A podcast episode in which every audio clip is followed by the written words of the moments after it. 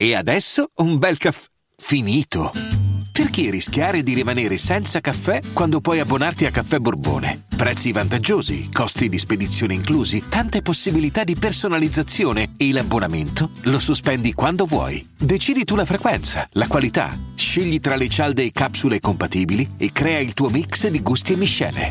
Mai più senza caffè con l'abbonamento Caffè Borbone. Tutte le info su caffèborbone.com. Skycrime presenta Mostri senza nome. Roma. Il mistero del binario 10. Se questa storia vera dovesse ispirare letteratura o cinema, si potrebbero toccare alcuni sottogeneri del giallo, come il poliziesco, dove sono descritte le tecniche di indagine impiegate dagli inquirenti, oppure quello psicologico, e in questo caso, prima ancora di imbastire l'identikit del killer, bisognerebbe attuare una ricerca introspettiva della vittima. Lei in primis può suggerire il movente. Ma soprattutto, del giallo classico, conserverebbe un topos ricorrente. Il treno. Luogo ideale, delimitato, dove i sospettati sono pochi, ma anche caratterizzato da fermate, dove l'enigma può espandersi e complicarsi. Ne hanno scritto in tanti, Conan Doyle, Thomas Hensher, nonché Agatha Christie, tutta finzione che attinge dalla realtà. Non è molto diverso da quello che fanno i ferromodellisti, quando per arricchire le piste dei modellini ricreano in scala il mondo conosciuto, per poterlo poi vedere dall'alto. Quello che cercheremo di fare in questo mistero, osservarlo dall'alto, per non perderci tutti i binari, ogni snodo possibile che l'indagine deve considerare. Lo faremo passando da una stazione reale, quella ostiense di Roma, alle piccole strade ferrate di un appassionato di treni. Io sono Francesco Marchi e la mia voce viaggerà assieme alle vostre domande come sulle rotaie dell'Orient Express, per addentrarci quanto più possibile nel profondo di ogni crimine e delitto. Sempre qui, su Sky Crime. Mio padre stava al centro de, di un plastico perché il plastico era circolare e si entrava da sotto in canottiera in mezzo ai treni quando suonavi la porta o squillava il telefono non si sentiva perché lui con questi treni faceva suoni, le stazioni, i fischi dei treni. Lui passava nottate, serate, giornate davanti ai treni e che ogni giorno poi cambiava, costruiva, ricambiava. I ricordi di un figlio, sulla passione di un padre. L'ultimo ricordo però non è affatto lieto e risale al pomeriggio del 12 febbraio del 1995. Sono passate da poco le 5 del pomeriggio. Alla stazione Ostiense di Roma, un agente della Polfer si accorge che al binario 10 c'è un uomo steso in terra. È già buio. La gente si avvicina. Quell'uomo è morto. Il corpo è supino e le braccia sono distese lungo il busto, le gambe incrociate in maniera quasi innaturale dietro la testa un lago di sangue. Per ricostruire i fatti di quel giorno occorrono i cronisti locali dell'epoca. Parla Gianfranco Biliotti, giornalista del Messaggero, il quotidiano della capitale. C'è un uomo morto al binario 10 della stazione Ostense. La notizia arriva in redazione intorno alle 6. La domenica in genere non c'è tanto lavoro nelle redazioni il capocronista da allora eh, manda me con il fotografo e l'autista e dice vai a dare un'occhiata. Biliotti non è il solo. Fabrizio Peronaci all'epoca è giornalista nella sede romana del Corriere della Sera e anche io mi muovo, nonostante la pioggerellina, prendo il Vespone per fare prima e arrivo alla stazione Ostiense. Sono arrivato, non c'era tanta gente in stazione, continuava a piovere e da lontano si vedeva il corpo al centro della banchina del binario 10. Nel momento in cui noi arriviamo troviamo già la Polfer, troviamo il commissario, troviamo la mobile, troviamo altri colleghi, fotografi che come noi sono stati chiamati e stanno sul posto per cercare di capire che cosa è successo. Il fotografo riesce a scattare delle foto avvicinandosi al binario 10 e sono le uniche foto che poi daranno conto di quella scena. Il fotografo è Mario Proto, che per 50 anni ha immortalato l'Italia e Roma attraverso le sue immagini. Cominciai a fotografare e mi ricordo che il corpo era eh, rivestito come sempre, insomma, con un lenzuolo, ebbero un po' la grazia di, di, di scoprirlo un pochino. Io mi ricordo che cercavo di abbinare la foto, gli agenti, il, il cadavere dell'uomo con la scritta dietro binario 10. Il sopralluogo degli agenti eh, consente di rinvenire alcuni oggetti della vittima. Eh, poco più là ci sono gli occhiali, un rotolo di foglietti che teneva in tasca, una borsa eh, dalla quale spunta una rivista dal titolo curioso, Il treno. Una rivista amata dagli hobbisti. E poi ci sono dei foglietti, con su scritto Agenzia investigativa Terminal, autorizzata dalla Prefettura di Roma. Informazioni su infedeltà coniugali a partire da lire 200.000. Preventivi e consulti gratuiti. Segue in calce il recapito telefonico. Accanto al corpo c'è questa borsa. Nella borsa ci sono dei volantini dell'agenzia di detective gestita dai figli, per cui eh, fin dall'inizio viene soprannominato il detective. Si pensa che questo uomo che viene identificato attraverso i documenti come Duilio Saggia Civitelli, 53 anni, residente poco distante tra l'altro dal luogo dove viene ritrovato il corpo, la stazione Ostiense, abbia avuto un malore, forse un infarto, sia caduto all'indietro, abbia sbattuto la testa e nel contraccolpo abbia anche sbattuto uno degli zigomi che è segnato come una piccola ferita. Sangue sull'asfalto, la polizia, i cronisti e una fredda pioggerellina invernale quasi invisibile a fare da scenario. Gli ingredienti per una storia noir ci sono tutti. Eppure, per tutti, in un primo momento, quella del binario 10 non è la scena di un delitto. È stato un incidente. Come sempre avveniva in questi casi, il giornalista aspettava un po' distante, eh, si guardava attorno in cerca di testimoni, possibili eh, novità che potessero essere acquisite e essere inserite in un articolo che desse anche qualche elemento in più di, quello, di quelli che uscivano ufficiali dalla questura. L'impressione che i poliziotti fossero abbastanza tranquilli, fosse una cosa un po' di routine, che avesse animato la domenica pomeriggio non più di tanto, a stuzzicare diciamo, il mestiere è stata eh, la parola detective che a un certo punto è circolata. Il corpo è già stato identificato e gli investigatori hanno terminato di svolgere i primi accertamenti. Nessun parente della vittima è ancora arrivato in stazione. Ce ne parla Massimo Civitelli, uno dei figli dell'uomo ucciso. L'abbiamo sentito all'inizio della puntata. Telefonai io alla Porfer della stazione Ostiense eh, dicendo sentite se, avete notizie, sai, siccome mio padre eh, doveva partire, non è arrivato e mi avvisarono che c'era stato un incidente di andare lì. Quando siamo arrivati io mi sono trovato proprio sulla banchina con il corpo di mio padre sotto la pioggia gente che passava, mm, non so se erano poliziotti, giornalisti.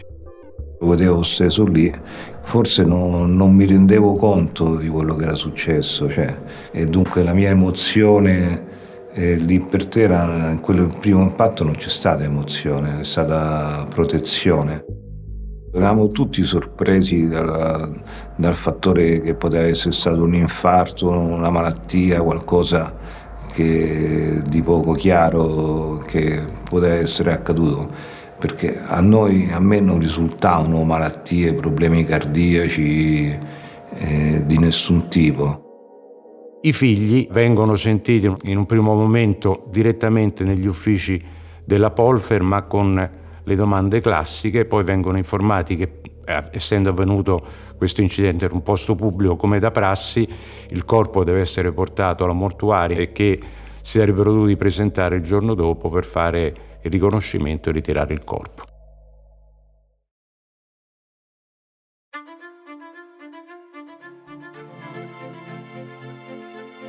Il pubblico ministero incaricato dell'inchiesta, nel momento in cui riceve la prima informativa, comincia ad avere qualche dubbio. È sicuro che Duilio Saggia Civitelli sia morto in seguito a una caduta sull'asfalto del binario 10? Il capo delle indagini ha un'intuizione per cui chiede al medio legale di non aspettare troppo per fare diciamo, una ricognizione sul cadavere. Forse anche i dubbi del pubblico ministero nascono da quella parola, detective.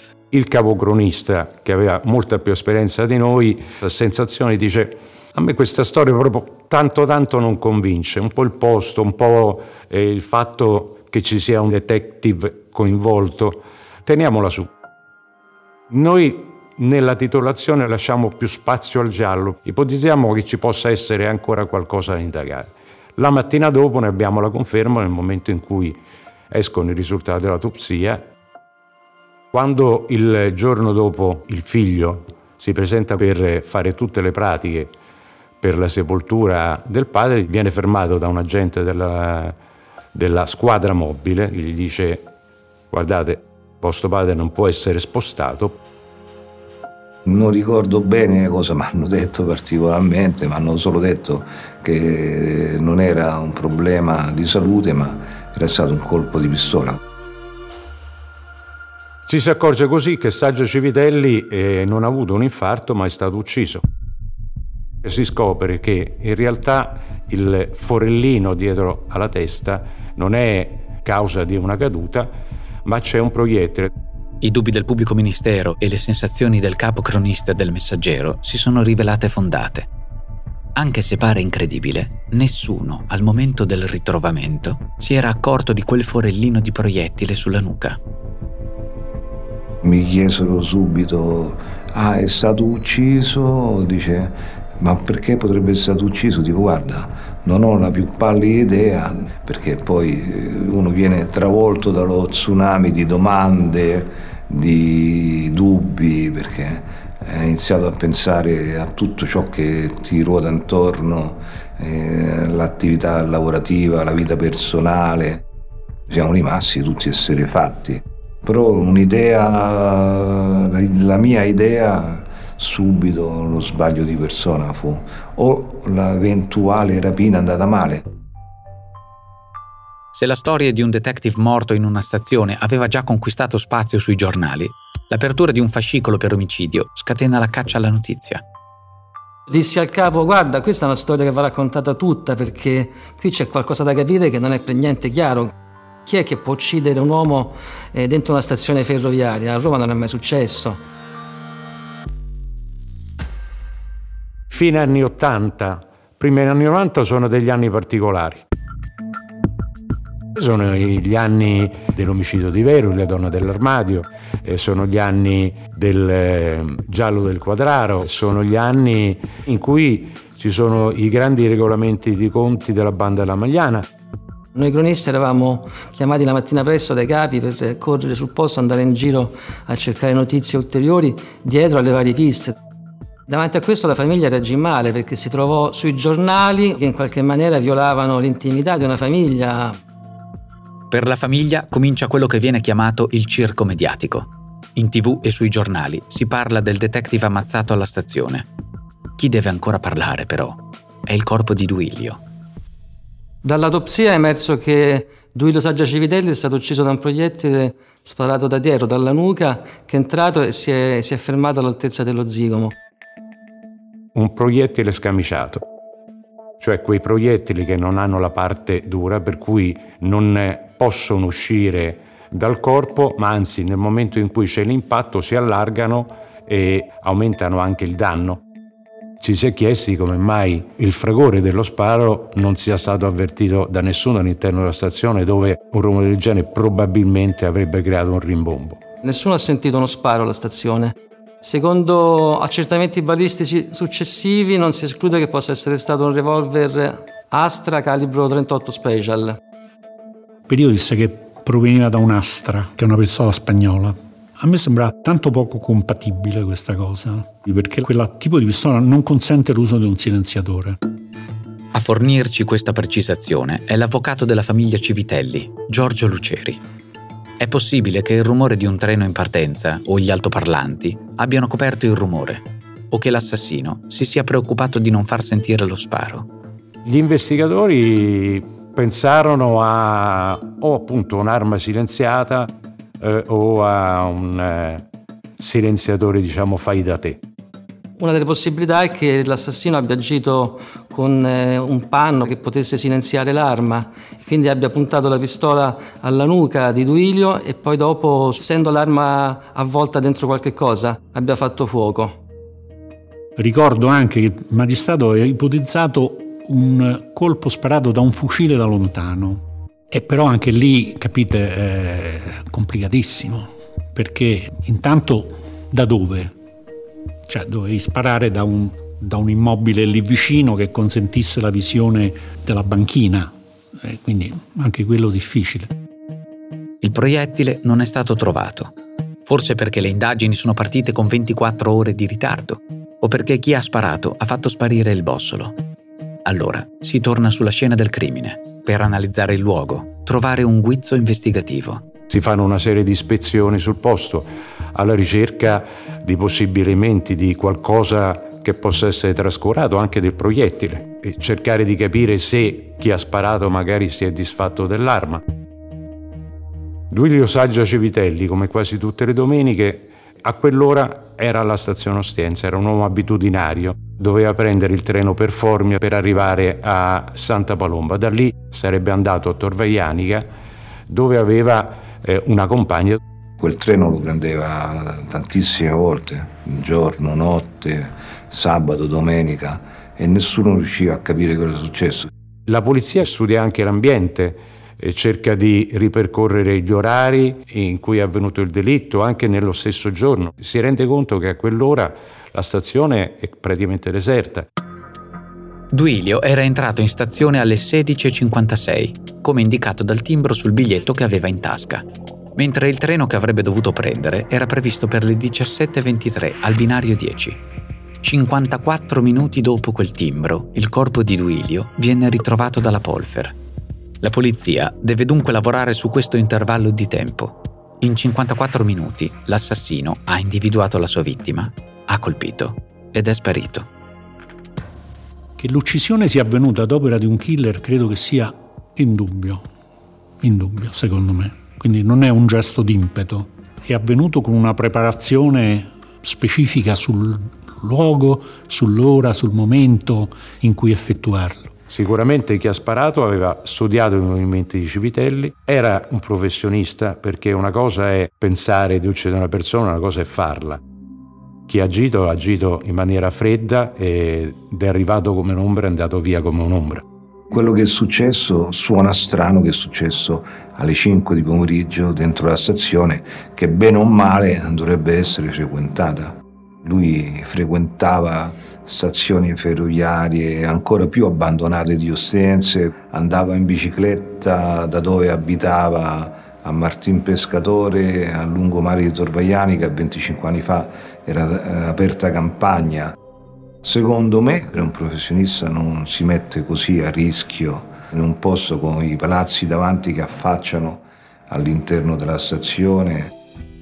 Sicuramente il luogo dell'omicidio è insolito la stazione è situata nell'omonimo quartiere, a due passi dagli storici rioni di Testaccio e San Saba, a due passi dal Colosseo. Una zona che da quando fu tirato sul quartiere negli anni 30 ad oggi ha subito i cambiamenti più radicali con i cantieri per i mondiali di calcio del 90.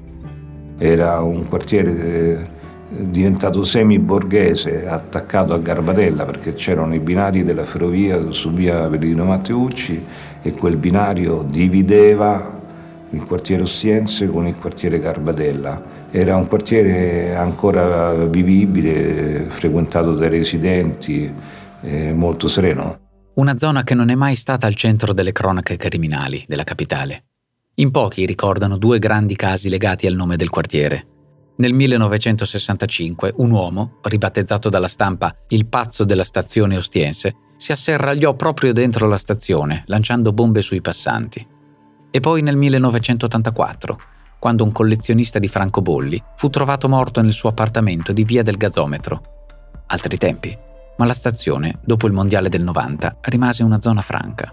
La scelta di aprire al termine Rossiense di comodità, perché avevamo l'abitazione a 100 metri proprio di fronte. E poi la novità dell'Air Terminal Ostiense, il collegamento con Roma Fiumicino, secondo chi l'ha costruito e chi lo pubblicizzava sarebbe diventato il secondo collegamento con l'aeroporto di Fiumicino. Era un bellissimo centro, ma è durato pochissimo, due anni, forse tre anni, Dal 92 in poi, passato il mondiale, è andato in decadenza. Io quando andavo spesso all'interno della stazione Ostiense, all'interno di quel binario, all'interno del tunnel, oppure ai bagni della stazione, di tutto e di più ho incontrato in quegli anni. Stazioni allora non erano super sorvegliate, non c'erano tutte queste telecamere, non c'era questa attenzione, al massimo si faceva una vigilanza di contorno è vero che le stazioni negli anni 90 non erano luoghi particolarmente sorvegliati, ma non può essere un caso il fatto che Duilio sia stato ucciso proprio lì. La stessa stazione, poi, in cui i figli della vittima avevano un'agenzia investigativa, lì tutti conoscevano e sapevano chi era Duilio.